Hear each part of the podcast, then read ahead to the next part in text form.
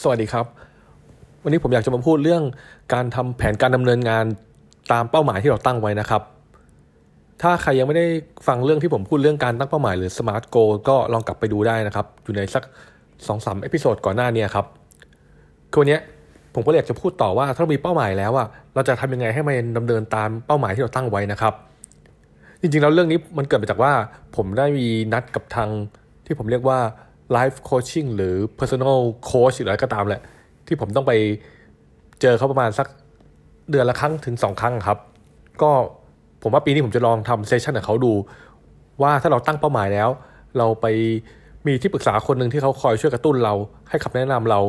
ในบางมุมมองที่เราอาจจะมองไม่เห็นของตัวเองนะครับ แล้วก็อาจจะเห็นเพราะเขาได้เรียนมาหรือเขาได้ศึกษามา ซึ่งคนนี้เขาก็ศึกษามาจากทางโทนี่ โรบินส์นะครับ ก็หวังว่าจะช่วยทำให้ผมเนี่ย ไปตามเป้าหมายที่ผมตั้งได้ดีขึ้น เขาก็ให้คำแนะนำมาว่า ผมควรจะมีการทำ execution plan ของเป้าหมายผมด้วย โดยที่ execution plan ตัวเนี้ยมันคือเป็นเหมือนกับ guideline ให้เราอีกว่าจะทำอะไรบ้าง ผมจะพูดเพิ่มเติมตอนนี้แล้วกันนะครับ คือผมจะบอกว่าเป้าหมายเนี้ยมันจะให้อะไรกับเรา โดยที่ให้เราเขียนทั้งข้อดีและข้อเสียและอุปสรรคของเป้าหมายว่ามีอะไรบ้าง อันที่สอง แบ่งเป้าหมายใหญ่เนี่ยที่เราตั้งไว้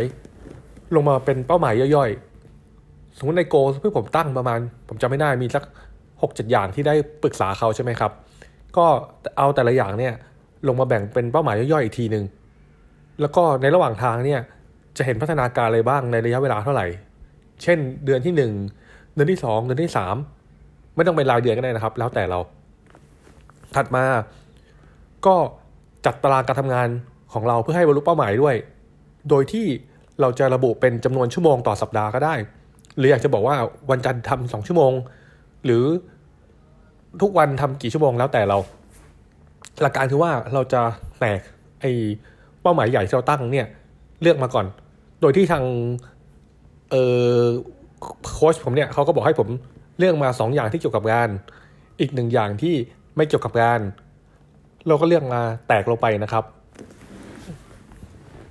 ผมขอสรุปอีกทีเมื่อกี้นะเรื่อง execution plan ผมว่าผมพูด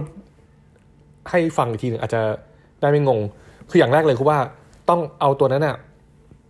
มาระบุข้อดีข้อเสีย เมื่อเราสำเร็จแล้วหรือระหว่างทางก็ตามแหละแล้วมีอุปสรรคอะไรบ้างที่เราคาดว่า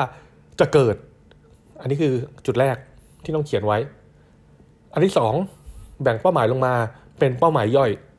เช่นเราจะเห็นอะไรในระหว่างสมมติอันนี้เป็น เดือนเอ่อ January ใช่ไหมครับ ก็ในเดือนนี้จะเห็นอะไร เดือนหน้า ถึงวันไหนก็ตามแหละ ผมจะมีการทำอะไรเกิดขึ้น เช่นจะต้องไปเรียนจะต้องอะไรก็ตามผมจะพูดรายละเอียดให้ฟังทีนะ ยกตัวอย่างผมแล้วกัน แล้วก็สุดท้ายเป็นการจัดตารางการทำงาน ลงมารายละเอียดขึ้น เพื่อให้บรรลุเป้าหมายที่ตั้งไว้นะครับ อันนี้ผมยกตัวอย่างของผมหนึ่งอันแล้วกันตอนที่ผมได้คุยกับทางโค้ชผมนะครับเขาก็ให้ผมเลือกมา 2 อย่างที่เกี่ยวกับงานหนึ่งอย่างที่ไม่เกี่ยวกับงาน ซึ่งอย่างที่ไม่เกี่ยวกับงานเนี่ยผมก็เลือกเรื่องการท่องเที่ยวไปต่างประเทศแล้วกัน คือผมมีเป้าหมายว่าผมอยากจะไปไหนบ้าง ปีนี้ แล้วก็ list ข้อดี ข้อเสีย อุปสรรค แล้วก็ตารางของเราว่าจะไปเมื่อไหร่ประเทศไหนเมื่อไหร่ครับเหมือนกับว่า plan ไว้ก่อนนะครับ ผมก็ list ขึ้นมา อันนี้เป็นแบบง่ายๆ ก็เลยทำขึ้นมาก่อนนะครับ ถัดมาอีกอันนึงคือเรื่อง affiliate หรือ lead gen site ซึ่งปีนี้ผมอยากจะทำมันเพิ่มหลายอันอยู่ ผมก็ list ขึ้นมาว่ามีข้อดีอะไรบ้าง ข้อเสียอะไรบ้าง อุปสรรคอะไรบ้าง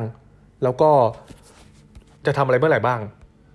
ขอลงรายละเอียดเพิ่มเติมแล้วกันนะครับ คือเนื่องจากว่าไอ้ affiliate site ที่ผมอยากจะทำเนี่ย ผมอยากจะทำในตลาดอเมริกาทำให้ผมต้องมีเหมือน native อเมริกันช่วยผมหน่อย ผมก็ติดต่อเพื่อนที่ผมอยากจะเรียกมาเป็นหุ้นส่วนกันในการทำเว็บไซต์เนี่ยนะครับ แล้วก็เพื่อนนี้ก็มีทักษะการทำ SEO อยู่แล้วล่ะ ก็พอทำเป็นก็เลย มาว่าจะจับมือกันทำก็มีข้อดีผมก็ list ไว้ เช่น เราก็สามารถทำได้เลยมีเพื่อนที่เป็นชาวอเมริกันมีทักษะ SEO อยู่แล้ว แล้วทำสำเร็จก็จะมีรายได้ต่อเนื่อง แล้วก็ได้ทดลองทำอะไรใหม่ๆอะไรก็เป็นข้อดีนะครับ ส่วนข้อเสียคือว่าต้องแบ่งแบ่งรายได้กับเพื่อนอะไรอย่างนี้ครับหรือถ้าทำแล้วมันขาดทุนก็ต้องมีขาดทุนอันนี้ก็ธรรมดาทั่วไปนะครับ แต่เขาอยากให้ลิสต์ไว้เฉยแล้วก็ต้องใช้เวลาศึกษาในการเพิ่มเติมในตัวนิชใหม่นี้นะครับ แล้วก็ ต้องทำหลายเว็บไซต์เขาอยากได้รายได้เรื่อง affiliate เพิ่มก็ต้องทำเว็บไซต์ affiliate เพิ่มไปเรื่อยๆอีก แล้วก็ต้องใช้เวลาในการทำ SEO เนี่ยให้ติดอันดับในตลาดอเมริกานะครับ ซึ่งไม่รู้ยากหรือง่ายในในธุรกิจนี้ ก็เป็นข้อดีข้อเสียไว้ อุปสรรคก็คือว่า ก็ผมต้องพึ่งเพื่อนนั่นแหละ อุปสรรคคราวนี้ในการติดต่อกับทางคนที่นู่นด้วยเรื่องอะไรด้วยก็คือ ถ้าเป็นชาวอเมริกันจะดีกว่าก็เป็นอุปสรรคหนึ่งที่ผมต้องให้เพื่อนช่วยครับ แล้วก็อย่างหนึ่งคือว่าในธุรกิจเนี้ยผมก็ขาดประสบการณ์ เพื่อนเขาจะมีประสบการณ์มากกว่า ก็ทดลองทำดูคือ เราก็ลองทำกับเพื่อนดูก่อนว่าเป็นยังไง ในตัวนี้ครับ ที่คิดว่าลองที่คิดว่าจะเป็นเอ่ออุปสรรค แล้วก็เป็นคืออยู่ในข้อดีข้อเสียที่ผมพูดไปนะครับถัดมาเป้าหมายย่อย เช่นเดือนหนึ่งผมก็จะหาคีย์เวิร์ดที่ผมอยากจะแรงซิมีอะไรบ้าง แล้วก็พยายามทำ on page SEO ให้เสร็จให้หมดนะครับ แล้วก็ ไปติดต่อกับทาง affiliate โปรแกรม หรือทางคนที่เขาจะรับตัว lead ตัวนี้ไปด้วยนะครับ แล้วก็มีการทำ Google Search Console Google Analytics Google My Business แล้วก็มีการทำพวก ranking บางประเภทที่เราคิดไว้ว่าจะทำนะครับ ก็ list ไว้ว่าจะทำให้เสร็จก่อนภายในเดือนหนึ่ง ส่วนหลังจากนั้นเดือน 2 ก็จะมีการทำวิดีโอด้วย แล้วก็จะมีการทำ SEO บางตัวเพิ่มอีกอะไรเงี้ยครับ ซึ่งเราก็ list ขึ้นไปให้หมด ภายในสัปดาห์ที่1 ถึงสองทำอะไร สองถึงสามทำอะไร จะมีประชุมกันบ่อยแค่ไหนอะไรก็อาจจะเขียนลงไปด้วยก็ได้นะครับ แล้วผมก็จะ list ว่าผมกะใช้เวลาที่ใช้กับไอ้เนี้ยในแต่ละสัปดาห์ประมาณ8ถึง10ชั่วโมงวันจันทร์ถึงศุกร์อาจจะกะเวลาให้มันตั้งแต่บ่ายโมงถึงบ่ายสามจะพยายามใช้เวลากับการทำตัว affiliate หรือ lead gen site เนี่ยนะครับ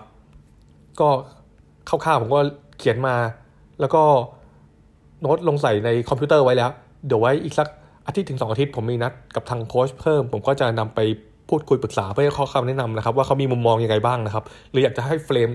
ลงมาเป็นยังไงอีก คือตอนที่ผมคิดคือว่าหลักการคือว่า พอเรามีภาพใหญ่แล้วโกใหญ่เราแล้ว เราก็ทำโกย่อยลงมาอีก ตัวที่เขาอาจจะให้ผมเลือกที่สำคัญสำคัญ